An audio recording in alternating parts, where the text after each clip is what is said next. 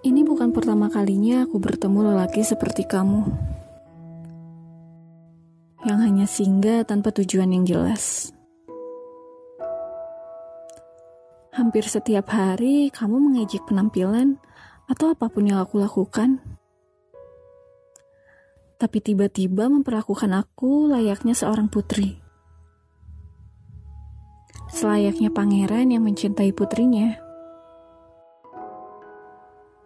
Ketika aku mulai menikmati sikap manismu, di saat yang bersamaan aku juga takut.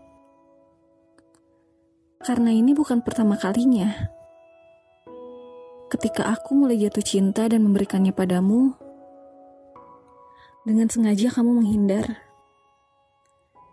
Kamu mulai menjauhiku dan membuat semuanya begitu kelam. Membuat harapan yang telah memuncak ini jatuh begitu saja dan untuk kesekian kalinya aku ditolak. Bahkan sebelum aku menyatakannya.